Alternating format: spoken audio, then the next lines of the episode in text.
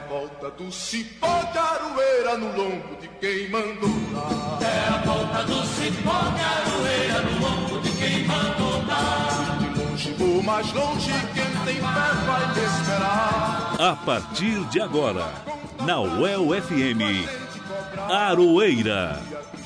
Um programa da Suel Sindicato. O dia a dia da luta sindical. Apresentação Elza Caldeira.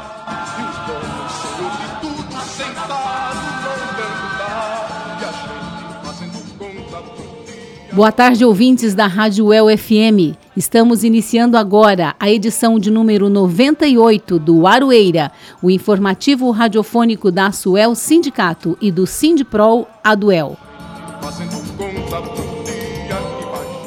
na técnica de som, o nosso querido amigo Pedro Carvalho. Hoje vamos apresentar o nosso último programa de 2020, onde várias lideranças sindicais vão falar sobre as principais lutas enfrentadas neste ano, marcado pelo avanço do desemprego e agravado pela pandemia do novo coronavírus também pela irresponsabilidade do governo Bolsonaro, que tem atuado fortemente na retirada de direitos da classe trabalhadora.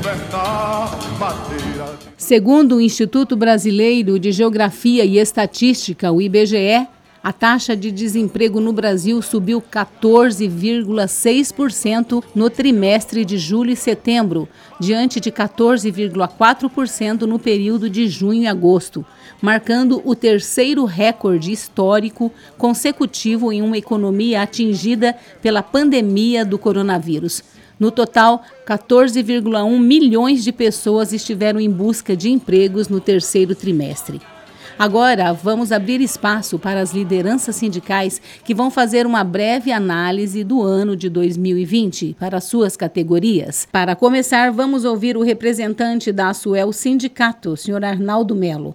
Para ele, 2020, no Paraná, foi a continuidade do governo Beto Richa, agravado com a pandemia do novo coronavírus. É, o que eu tenho para dizer, Elza, é que este ano de 2020 foi um ano muito difícil para nós, seres humanos. Um ano, um ano muito complicado. Mas também serviu para nós fazer uma análise de todo o, a, de toda a conjuntura nacional. O que deu para se perceber é que o povo, é, na sua ignorância, ainda não tem o discernimento da, do que é mesmo a política. Por conta disso, a Assembleia Legislativa, a Câmara de Deputados, estão muito mal representadas com esse pessoal que foi eleito. Aqui no Paraná, é, nós temos o Beto Richa II, que é o Ratinho Júnior, que votou tudo que o Beto Richa quis e depois, sucedendo o Beto Richa, ele deu continuidade em todas aquelas maldades do Beto Richa. E ele é o espelho do Bolsonaro. Ele se espelha no Bolsonaro para fazer as maldades dele com o povo é, paranaense.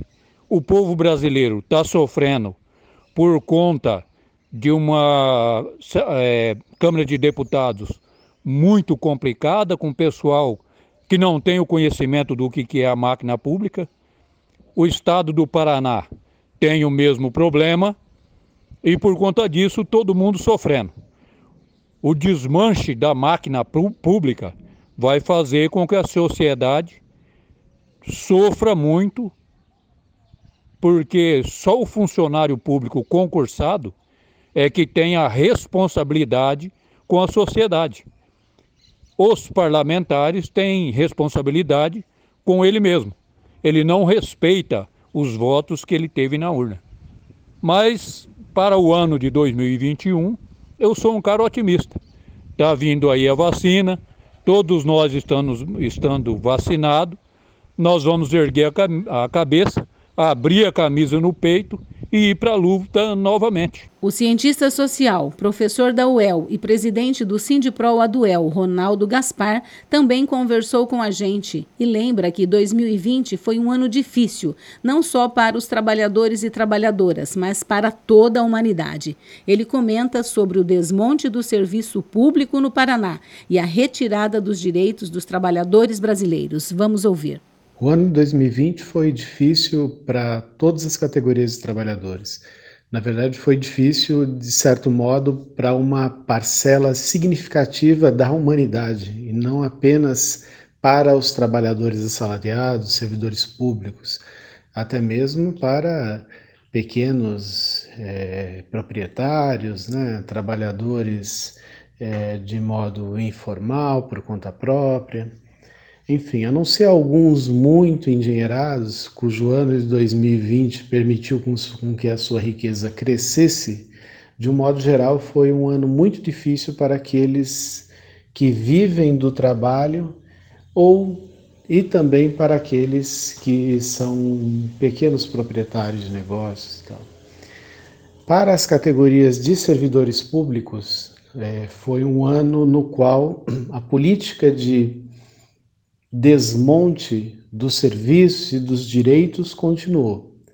Aqui no Paraná, tivemos o decreto em março que congelou progressões e promoções. Em maio não tivemos o nosso a nossa reposição salarial. Estamos acumulando mais de 20% de defasagem salarial desde 2016. É, posteriormente, agora de modo bem recente, tivemos o projeto de lei complementar 19/2020 que praticamente enterrou a possibilidade de progressões e promoções pelos próximos anos para todos os segmentos do funcionalismo paranaense. Então a situação foi muito difícil, justificado pela pandemia. O governo federal e o governo estadual têm atacado duramente os trabalhadores também justificando-se né, pela pandemia, é, direitos têm sido cortados e a crise econômica se avolumado. Basta observar o crescimento rápido do desemprego, que também se torna justificativa para desmonte, para não reposição salarial. Enfim, esse é um momento bastante difícil para a classe trabalhadora. Para os professores das universidades, é, a situação dos anos anteriores, que já era ruim, só se agravou. Uma tentativa de desqualificação da universidade, de desqualificação da ciência, de banalização dos atentados contra a vida. Ou seja, 2020 para os trabalhadores é um ano para ser esquecido. A área da saúde foi uma das mais atingidas por causa da pandemia. Milhares de profissionais de saúde perderam suas vidas na linha de frente contra o novo coronavírus. Já na área da Previdência Social, o trabalhador penou muito em 2020. As agências do INSS ficaram fechadas quase o ano inteiro, dificultando o andamento dos processos de aposentadorias e as perícias médicas. Durante todo o ano, a mídia mostrou milhares de trabalhadores dando de cara na porta nas agências do INSS e voltando para casa sem atendimento. E foi para mostrar essa realidade que o Aroeira apresentou a série O Fim da Previdência Social no Brasil, com a Viviane Pérez, que é assistente social do INSS aqui em Londrina e diretora do Sindpreves Paraná. Vamos ouvir agora um áudio onde ela comenta sobre o desmonte da Previdência Social brasileira. É algo muito sério, é um debate importante da gente fazer é, em conjunto com, com a classe trabalhadora, né? Porque se a gente já teve vários desmontes nos últimos anos, né? A partir de medidas provisórias, processo de revisão e, por fim, a emenda constitucional 103. Nesse momento, a gente vai vivenciar a destruição da previdência social pública, né? Já nessa perspectiva de capitalização anunciada pelo Guedes e é, o desmonte da seguridade social. Então, é muito sério, é muito grave, né? É, a gente já tem aí no país um número imenso de desempregados, né? É, e a gente vai vivenciar mais esse grande, né? É, não falo mais nem desmonte, como eu disse inicialmente, é a destruição da Seguridade Social. Então, a gente precisa se organizar enquanto conjunto de, da classe trabalhadora, é, de diversas categorias, para fazer mais esse importante enfrentamento. enfrentamento né? Sabemos é, que a luta de classes né, contra o capital aí, é, que tem sido posta historicamente, né, a importância dela, a gente sabe que só a luta que a gente consegue, é, de fato, a luta coletiva do conjunto da classe trabalhadora alterar é, nesse momento impedir que essa destruição aconteça. Então é importante, né, colocar isso aqui no programa Aroeira, né, pessoal ter conhecimento do, do que está em processo, né, o que a gente já está vivendo no país, momento extremamente grave com essa pandemia, com esse governo é, que tem se posicionado contrário ao isolamento social, né, um grande número de mortos e contaminados em âmbito do país, a saúde, né, um caos.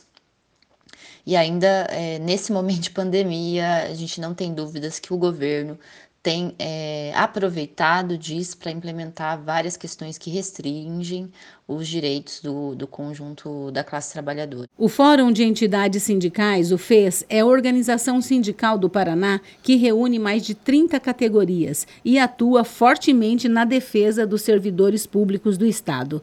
Nos anos anteriores, o FES organizou grandes manifestações para lutar pelos direitos do funcionalismo paranaense, mas por causa da pandemia, em 2020, o Fórum teve de se reinventar e criar novas formas de protestar.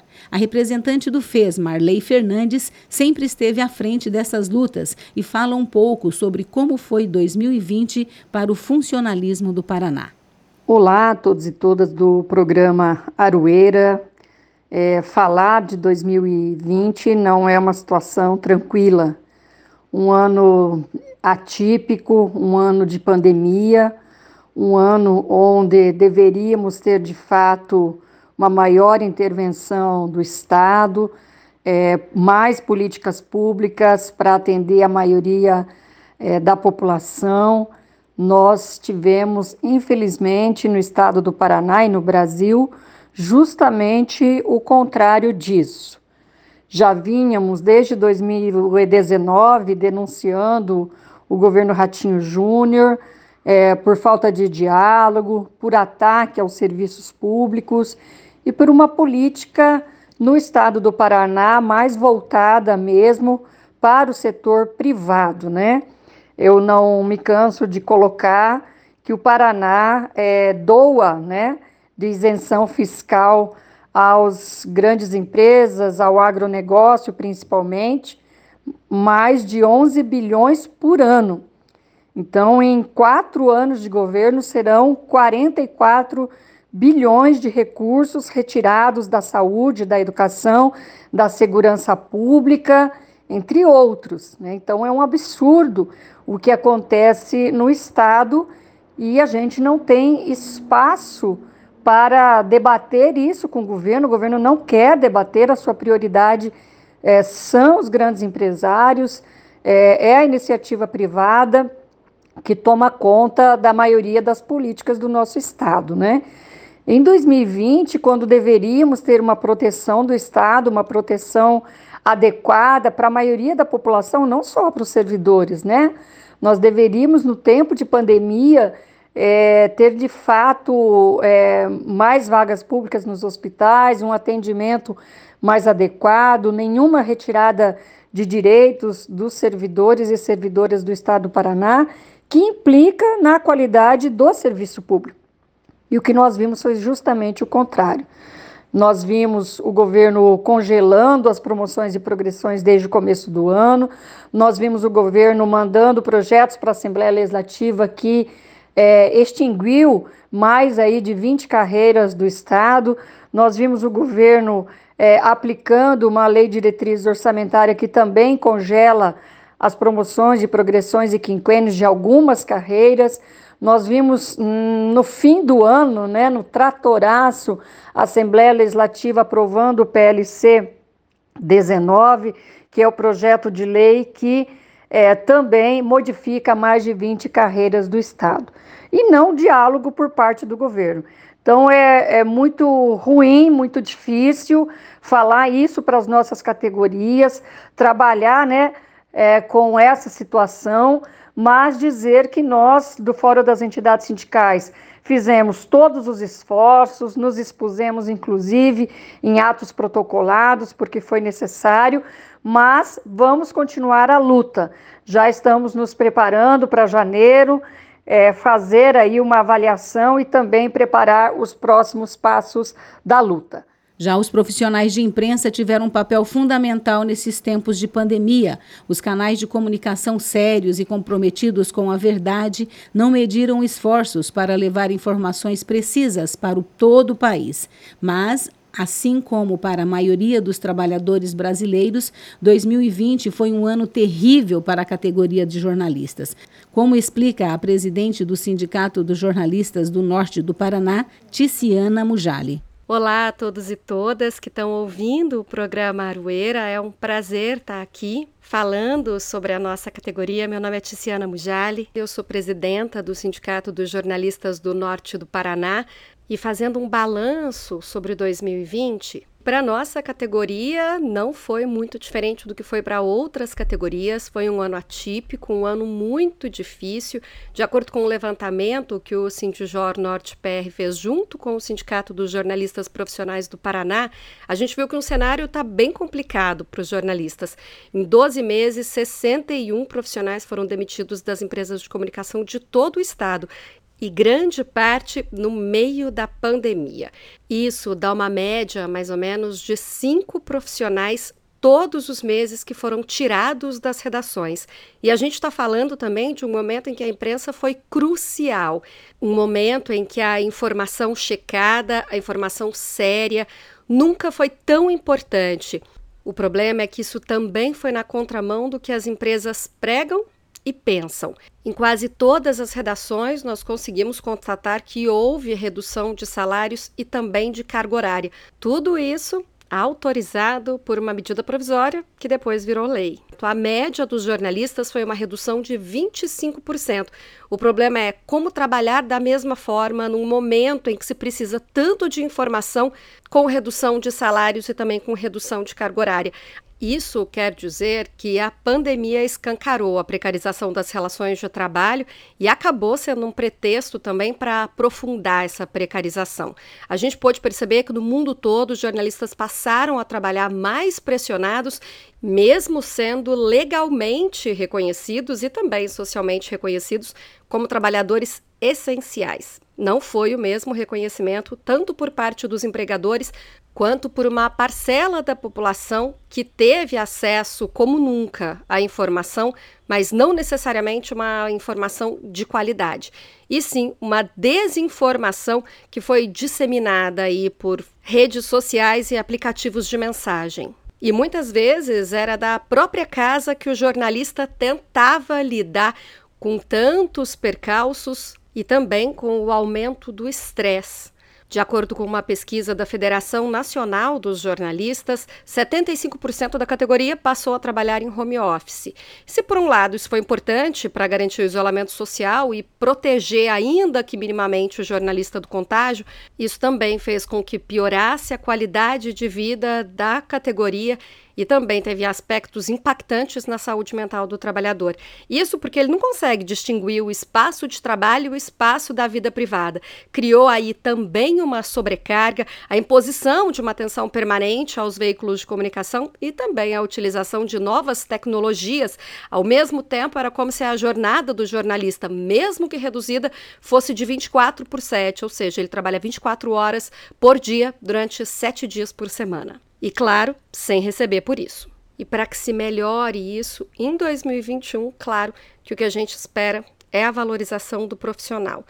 Só de janeiro a setembro, um monitoramento dos discursos do presidente Jair Bolsonaro mostrou que foram 299 declarações ofensivas aos jornalistas, incluindo postagens em redes sociais, lives, entrevistas, inclusive em declarações oficiais. A institucionalização dos ataques é como se desse a liberdade a outras pessoas de poder atacar a imprensa e atacar os profissionais da imprensa simplesmente por eles estarem fazendo o trabalho deles ou porque as pessoas não concordam com a informação que é passada. Ter uma imprensa livre e segura é também um dos pilares para se manter a democracia. E isso se faz com luta e com muita união.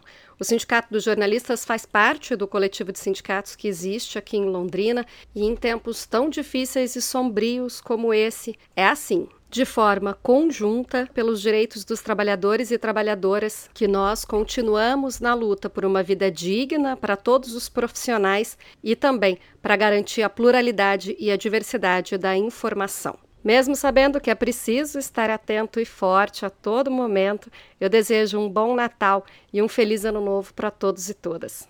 Vida longa à liberdade de expressão, vida longa ao trabalho da imprensa, vida longa aos jornalistas e vida longa ao programa. Muito obrigada pelo espaço. Música e resistência. Quando as relações de trabalho se transformam em canções.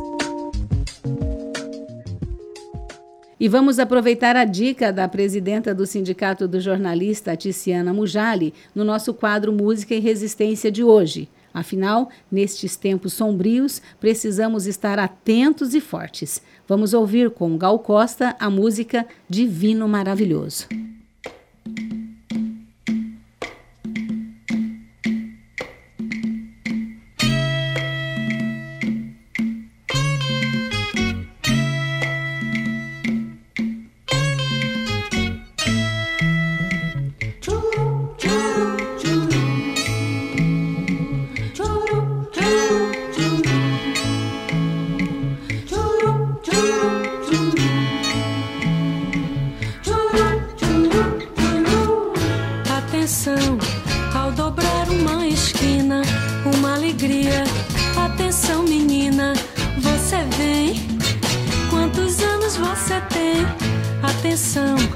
Preciso estar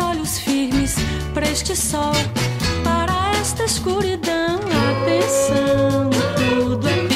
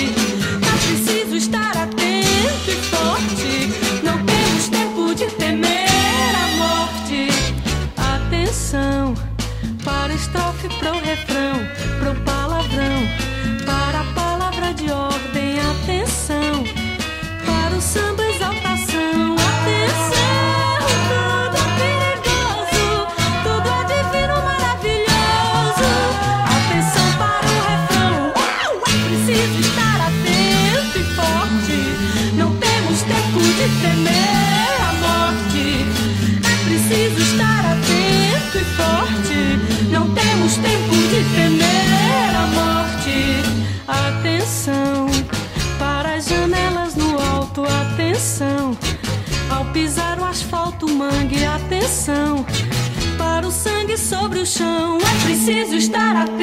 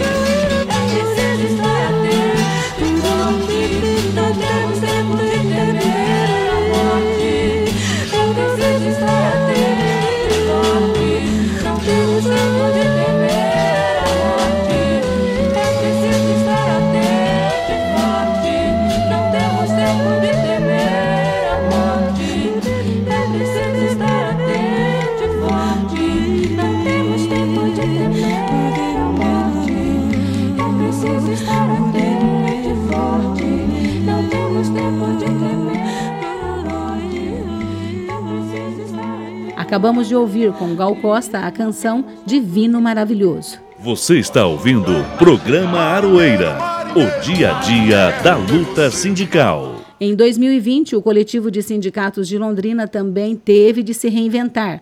Sem condições de fazer manifestações de rua, os sindicatos atuaram fortemente nas redes sociais, no aperfeiçoamento das suas plataformas digitais, na produção de podcast, entre outras ações. Em meio a tantas reuniões virtuais, o coletivo conseguiu se manter unido, promoveu um ato com cruzes em frente à Prefeitura de Londrina para protestar contra as mortes por Covid, uma carreata contra a reforma administrativa, realizou uma sabatina com os candidatos a prefeito da cidade e uma live com importantes lideranças para debater a pandemia em Londrina.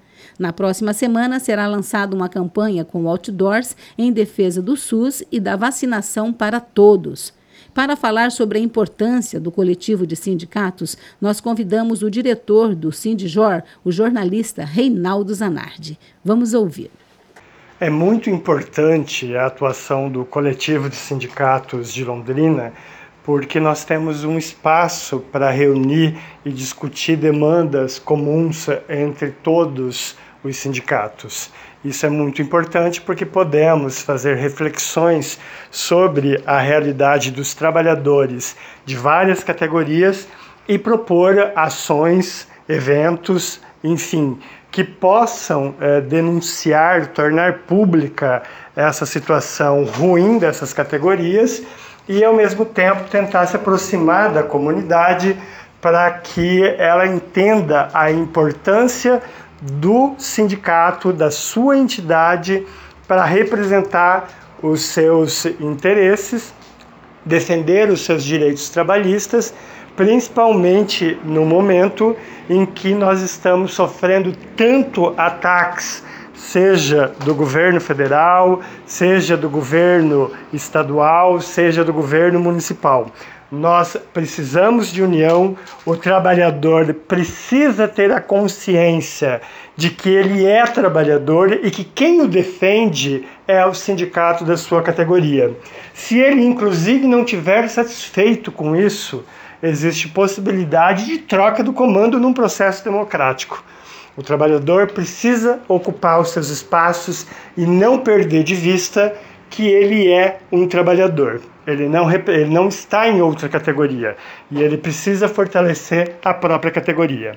E em 2021, o coletivo de sindicatos de Londrina vai trabalhar com formação com todas as entidades que estão neste coletivo para poder pensar estratégias para desenvolver a consciência de classe dos trabalhadores, para desenvolver uma perspectiva de união para que esse trabalho seja ainda mais efetivo e os sindicatos fortalecidos. E no último boletim Sindipro a duel do ano, Guilherme Bernardi fala sobre o calendário para a reeleição da nova diretoria da seção sindical. Boletim do Sindipro a duel. Olá, Elza, Pedro, pessoal da Rádio FM e ouvintes. Espero que vocês estejam bem e com saúde. Chegamos aqui na última edição do Aroeira nesse ano aí que começamos a produção do Aroeira presencialmente e vamos terminar das nossas casas, né, por causa dessa pandemia do coronavírus. Esperamos que no ano que vem sejamos vacinados, né? Vacinação já para todos é o que precisamos. Mas hoje eu vou falar um pouco sobre o processo eleitoral para a eleição da nova diretoria do Sindipro Aduel. Num outro programa eu falei sobre a prorrogação do mandato da atual diretoria do Sindipro Aduel até o dia 15 de abril de 2021. Naquela assembleia também foi eleita uma comissão eleitoral, que é composta pelos docentes Márcio Luiz Carreri, o coordenador da comissão, Eduardo de Mauro e Miguel Bellinati Piscirilo. E nessa semana, a Comissão Eleitoral informou os prazos e os encaminhamentos para a eleição da diretoria do Sindipro Aduel para o mandato que vai de 2021 a 2023. Para falar um pouco sobre o calendário eleitoral, eu conversei com o Márcio Luiz Carreri, que, como eu disse, é o coordenador da comissão e é professor do curso de História do campus de Jacarezinho da UEMP, e atualmente também é diretor do Sindipro Aduel. Carreri, você pode falar um pouco sobre o calendário eleitoral que foi publicizado nesta semana? Boa tarde, Elza, Guilherme, ouvintes do Aroeira. Sim, o processo eleitoral foi desencadeado, né? Nós estamos já, a comissão eleitoral, recebendo né, as inscrições de chapa para a sucessão da direção do Sindipro Aduel. A partir do dia 16 de dezembro né, até o dia 29 de janeiro, né, a gente vai receber por e-mail, eletronicamente, os documentos né, e a inscrição para a formação de chapa. E a gente chama os colegas, né, os docentes, os docentes da, do, do campus Apucarana da Unespar, os docentes da UEL e os docentes da UEMP, né, que formam, que compõem a base do sindicato, para organizarem-se em chapas e participar do processo eleitoral que está em seu curso.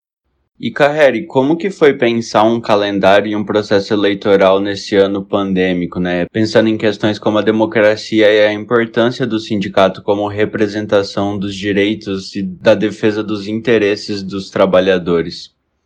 E de fato, a pandemia é, impôs para a gente né, uma nova forma de lidar com a organização do processo eleitoral. Né? Se a pandemia afetou os aspectos sanitários, de saúde né, do trabalhador e do povo brasileiro, e também a economia, né, mas para além da dicotomia né, estabelecida entre saúde e economia, a democracia também é, foi muito atacada, né, foi muito prejudicada nesse processo todo. Né? Não é veio antes da pandemia, né, mas agravou com a pandemia e a gente vai ter que lidar com isso, né? Numa instância de democracia muito importante que é o sindicato, né? a organização dos trabalhadores, né? Então a gente definiu já de antemão que todo o processo será eletrônico, isso é uma, uma primeira decisão, né? a primeira medida da comissão eleitoral, né?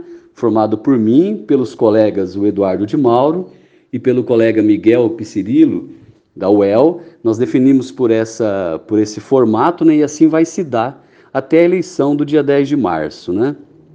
Obrigado, Carreri. Então, como o Carreri disse, atualmente estamos no período de inscrição de chapas que pode ser feito pelo e-mail eleição.sindiproaduel.gmail.com. Essas informações e o regimento eleitoral estão disponíveis no site do Sindiproaduel, que é o sindiproaduel.org.br e lá você também pode ver o calendário completo com o período de inscrição de chapas, o período de campanha eleitoral e depois o dia da eleição. Bom, é isso, Elza, Pedro, pessoal da Rádio FM, ouvintes. Espero que vocês estejam bem, que fiquem bem, com saúde e nos falamos numa próxima edição do Aroeira. Até mais. Obrigado, Guilherme. E agora vamos saber o que o professor Reginaldo Melhado tem para nós na sua última coluna Matula do Direito.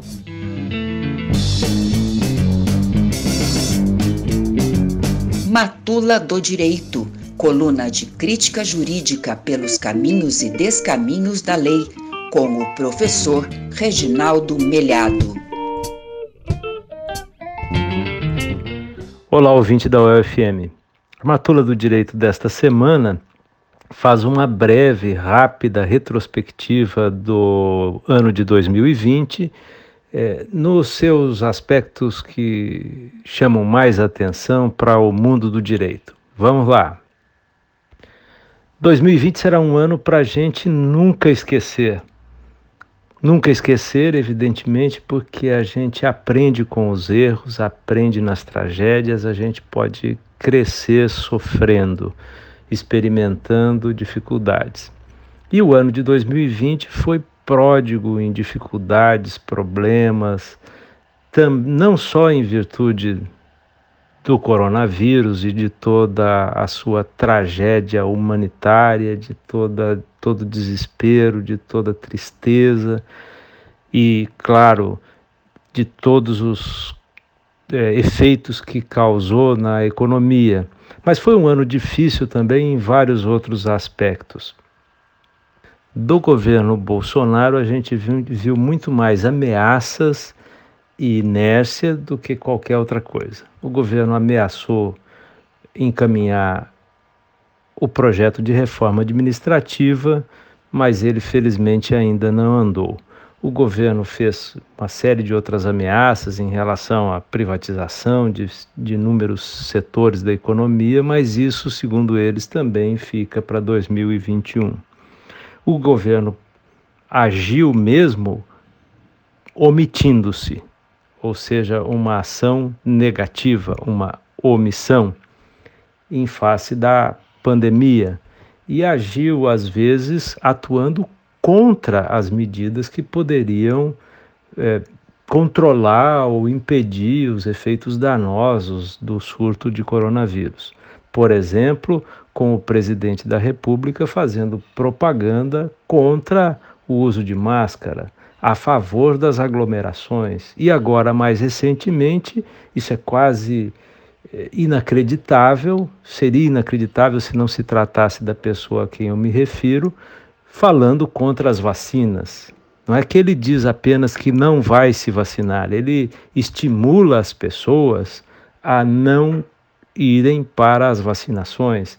Ele coloca o governo contra a vacina e a inércia do governo no sentido de encomendar vacinas às grandes empresas produtoras desses imunizantes, coloca os brasileiros numa situação, os brasileiros e as brasileiras numa situação mais uma vez desesperadora.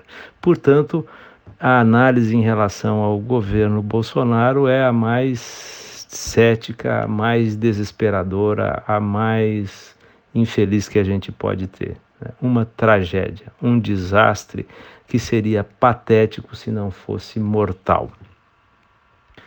Nós, brasileiras e brasileiros, também fizemos a nossa parte para atrapalhar bastante. Né? Nós não tivemos a disciplina necessária para enfrentar a crise do coronavírus, nós mostramos que continuamos uma sociedade racista, nós de alguma maneira repetimos aqui no Brasil a tragédia que vitimou George Floyd nos Estados Unidos e desencadeou ou radicalizou o movimento é, de vidas negras importam. Né? E aqui no Brasil a gente repetiu essa tragédia com o assassinato de, de João Alberto Silveira Freitas. É apenas simbólico, né? isso é, mostra o racismo estrutural que a gente tem no país é, ele é repetido cotidianamente nas ações do aparelho de Estado contra a população periférica e especialmente a população pobre. A polícia mata e agride muito mais os pobres e os negros, e entre os pobres, muito mais os negros do que os brancos. Então, a sociedade brasileira também fica aqui com uma nota de avaliação muito ruim para o nosso comportamento em 2020. A gente precisa avançar muito mais em termos de humanidade e de civilidade. No Poder Judiciário, a gente teve um ano ruim na contabilidade geral. Algumas decisões positivas eh, a gente pode considerar como importantes, né? como agora a recente decisão do Supremo Tribunal Federal, que reconheceu a possibilidade de se considerar obrigatória a vacinação por autoridades municipais, estaduais ou pela, pelo governo federal.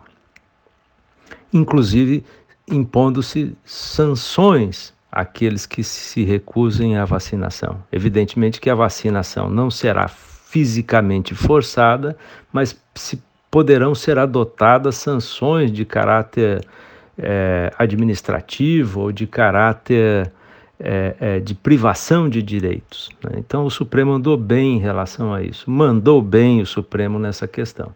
Infelizmente, em outras tantas, o Supremo ficou devendo para a sociedade. Agora, esta semana, o Supremo novamente é, decidiu contra os interesses dos trabalhadores ao eliminar a taxa de juros no processo do trabalho, fazendo com que os trabalhadores e as trabalhadoras possam ser consideradas como uma espécie de cidadãos de segunda categoria. Né? Eliminando a taxa de juros, o Supremo também estimula a delinquência na área trabalhista provoca o, o, mais processos, faz com que os processos se tornem ainda mais lentos, porque eles se, se tornam um bom negócio para o devedor. Não há nada melhor do que dever para um empregado no Brasil.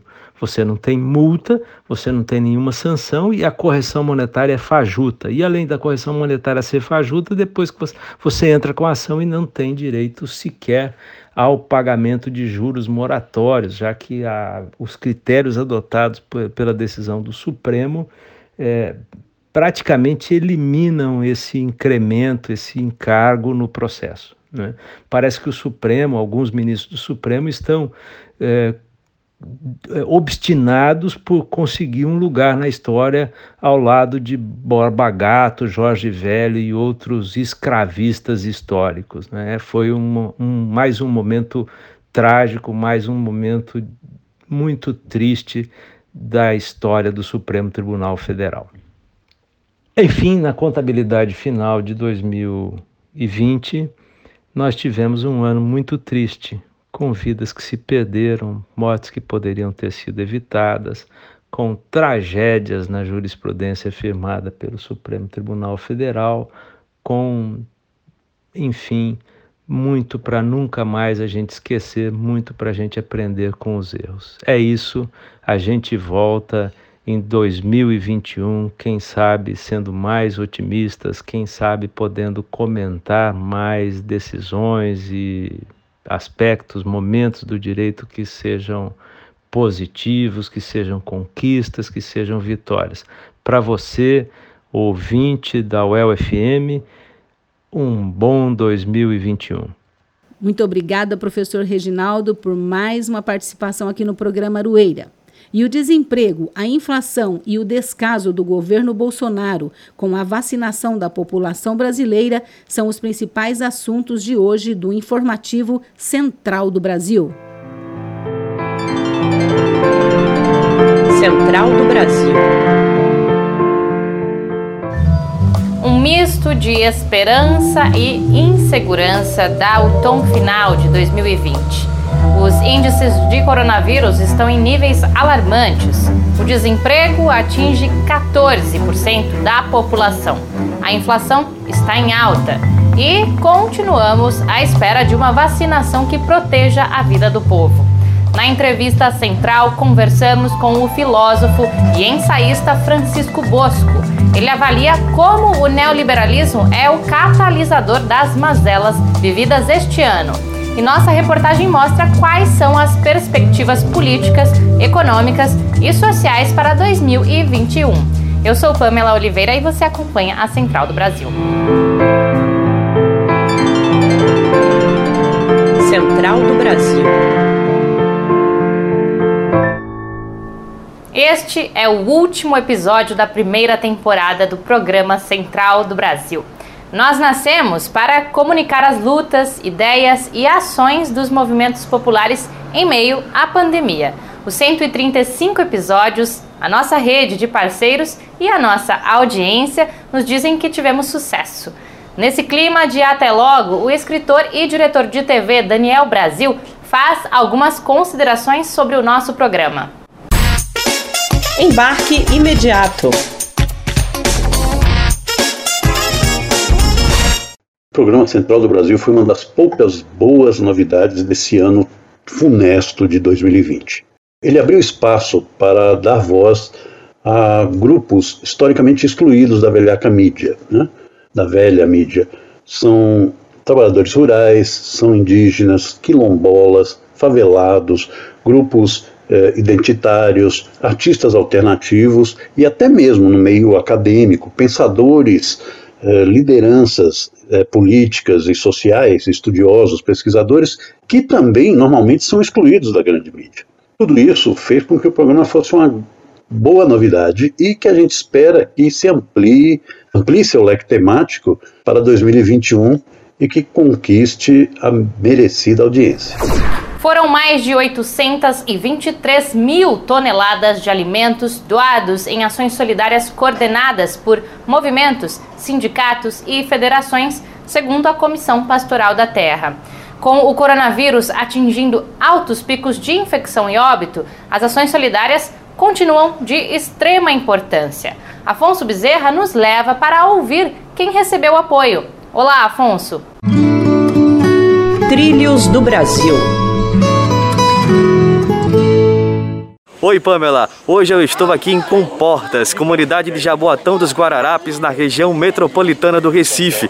Durante toda a temporada 2020 da Central do Brasil, nós apresentamos as ações de solidariedade como a campanha Mãos Solidárias. Hoje nós vamos ouvir a perspectiva de quem recebe estas doações. Vamos lá? Durante a pandemia, foram os movimentos populares que assumiram muitas vezes o papel do Estado.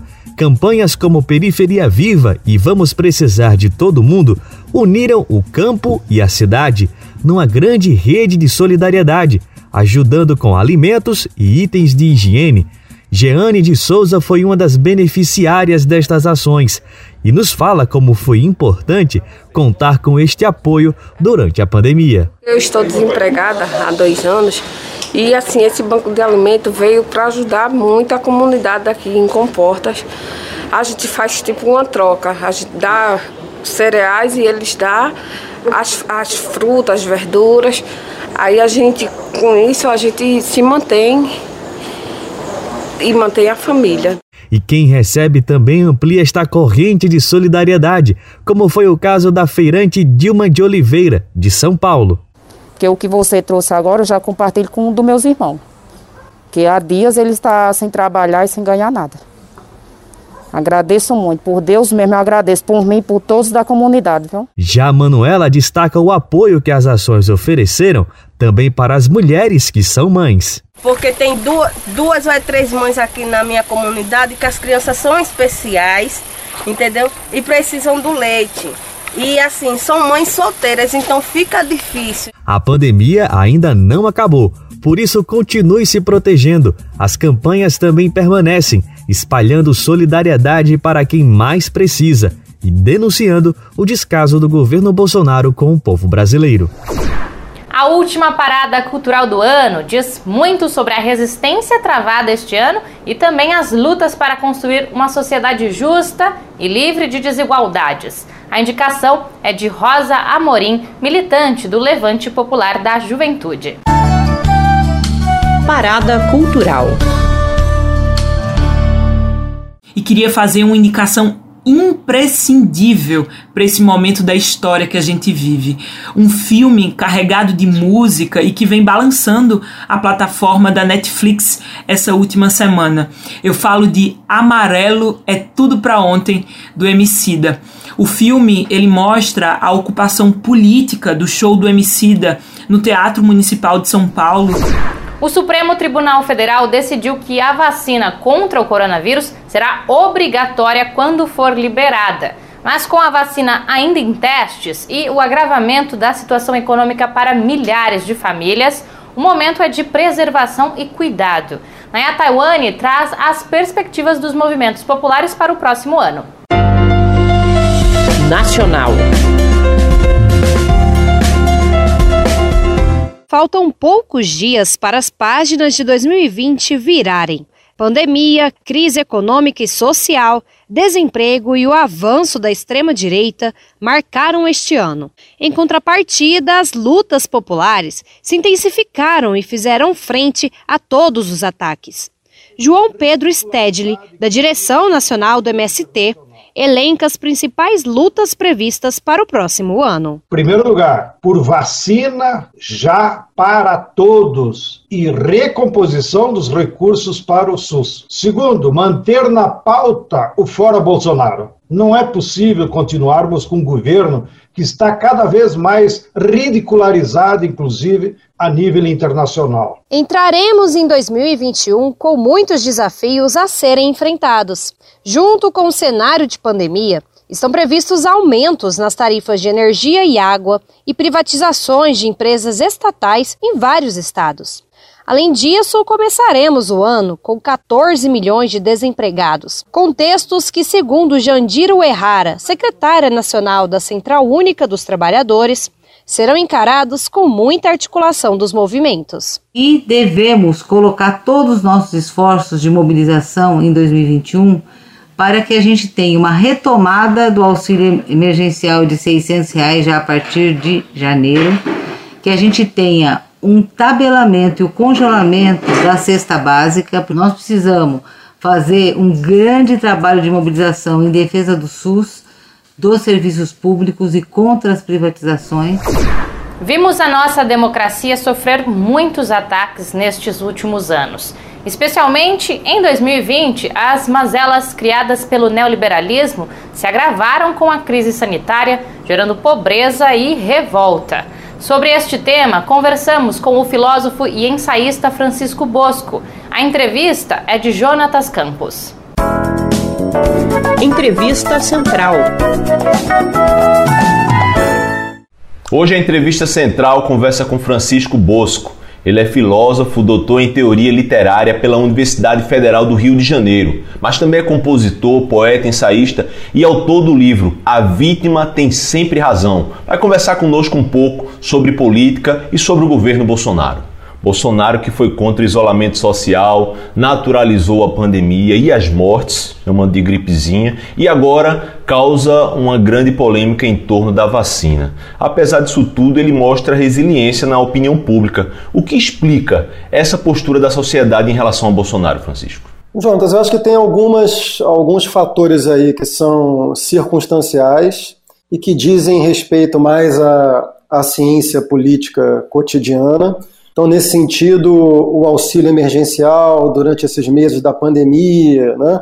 e, portanto, um certo deslocamento da base de apoio dele. Mas eu queria chamar a atenção para um outro ponto, um outro aspecto, uma outra dimensão disso tudo, que tem mais a ver com a psicanálise, e que é a formação de identidades políticas. Esse foi um processo que aconteceu no Brasil a partir de 2013 e, por maus caminhos de toda sorte, levou ao estabelecimento de identidades políticas muito coesas, que formam a base do núcleo bolsonarista. Né? Esse núcleo ele é, ele é hiperideologizado, ele é fanatizado. E a psicanálise sabe, historiadores que estudaram o século XX também sabem que quando se formam identidades políticas muito fortes e coesas, esse é um processo que resiste até mesmo às evidências da realidade. Você atribui o crescimento de ideias contrárias ao conhecimento científico ao fracasso das democracias liberais. Como sair desse beco, dessa encruzilhada?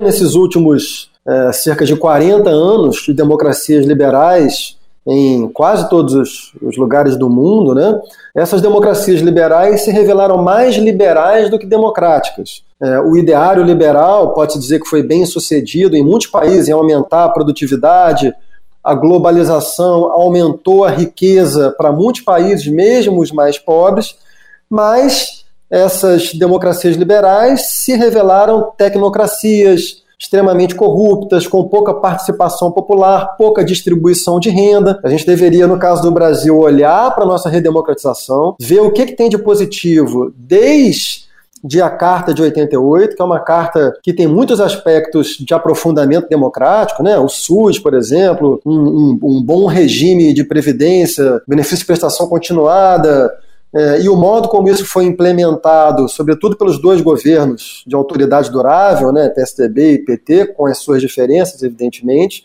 Então a gente precisaria entender o que, que funcionou e o que, que não funcionou. A pandemia poderia aprofundar um sentimento de coletividade. Você acha que essa tese se confirmou nesses meses de pandemia no Brasil? Em geral, grandes mudanças de estrutura social elas exigem grandes traumas coletivos. Né? Então, muita gente tendeu a, a, a, ver nesse trauma coletivo da Covid uma chance de mudança. O Brasil, como um, o país de uma população historicamente muito maltratada, né? então, desde a experiência colonial até chegarmos à República, à redemocratização.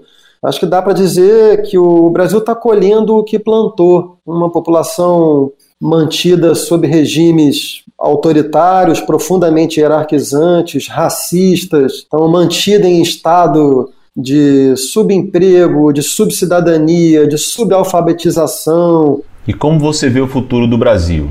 Onde chegará esse ciclo marcado pelas jornadas de 2013, pelo impeachment de 2016 e agora pelas eleições de Bolsonaro? Junho, se a gente considerar que o sentido fundamental de junho é a emergência de uma sociedade civil hiperpolitizada, hiperengajada e que coloca as instituições em xeque, Isso ainda está acontecendo, né? Então, eu acho que é muito cedo para dizer. E a prioridade absoluta, nesse, nesse momento, a prioridade absoluta é tentar acabar com a extrema-direita, desfanatizar o Brasil, né? E aí sim, aí depois fazer aquela, aquela análise da democracia liberal brasileira e ver o que, que faltou. Eu acho que a esquerda está num, tá num momento muito difícil, Jonatas, não só no Brasil como no mundo. Mas no Brasil ainda tem algumas especificidades. Né? Para ficar no Brasil, a esquerda tem múltiplos desafios. Né? Tem um, um desafio relacionado ao campo do trabalho, que mudou muito. A esquerda no Brasil é uma esquerda ligada ao, ao, trabalhismo tradicional, CLT, a natureza do trabalho mudou muito, então tem que entender como é que se posiciona. Tem uma dificuldade da esquerda, de novo, não só brasileira, de oferecer à população uma narrativa capaz de mobilizar as pessoas a partir de uma imagem do todo. Isso tem a ver com a emergência dos chamados movimentos identitários. O programa Central do Brasil termina a sua primeira temporada aqui. Eu agradeço a sua audiência, paciência e o seu apoio em nome de toda a equipe que faz esse programa acontecer. E lembre-se de preservar-se neste final de ano, usando máscara e evitando aglomerações. Nos encontramos em 2021. E o Aroeira de hoje chegou ao fim. Quero agradecer de coração a todos que estiveram com a gente durante este ano. Foram muitas notícias ruins, não é mesmo? Mas também tivemos bons momentos. Quero saudar este espaço tão importante aqui na Rádio El FM, concedido graças à confiança do diretor de programação Jersey Gurgel e ao nosso querido Edir Pedro, que é o diretor-geral desta emissora. Para mim é uma honra fazer parte do quadro de apresentadores da Rádio El. Esperamos que em 2021 seja um ano melhor para todos nós e que possamos continuar juntos na luta pelos direitos dos trabalhadores e trabalhadoras do Brasil. Não vou desejar boas festas, porque neste ano temos que procurar ficar em casa para proteger aqueles a quem amamos. Desejo a todos um Feliz Natal e um Ano Novo sem Covid-19. Em 2021 estaremos juntos com mais Aroeira para você. Em fevereiro estarei de volta. Um forte abraço a todos e até lá. No lombo de quem mandou dar. É a volta do cipó, no lombo de quem mandou dar. Mais longe, quem tem fé vai esperar. A Rádio El FM apresentou Aroeira, um programa da Asuel Sindicato. O dia a dia da luta sindical. De dia vem de longe, branco e preto.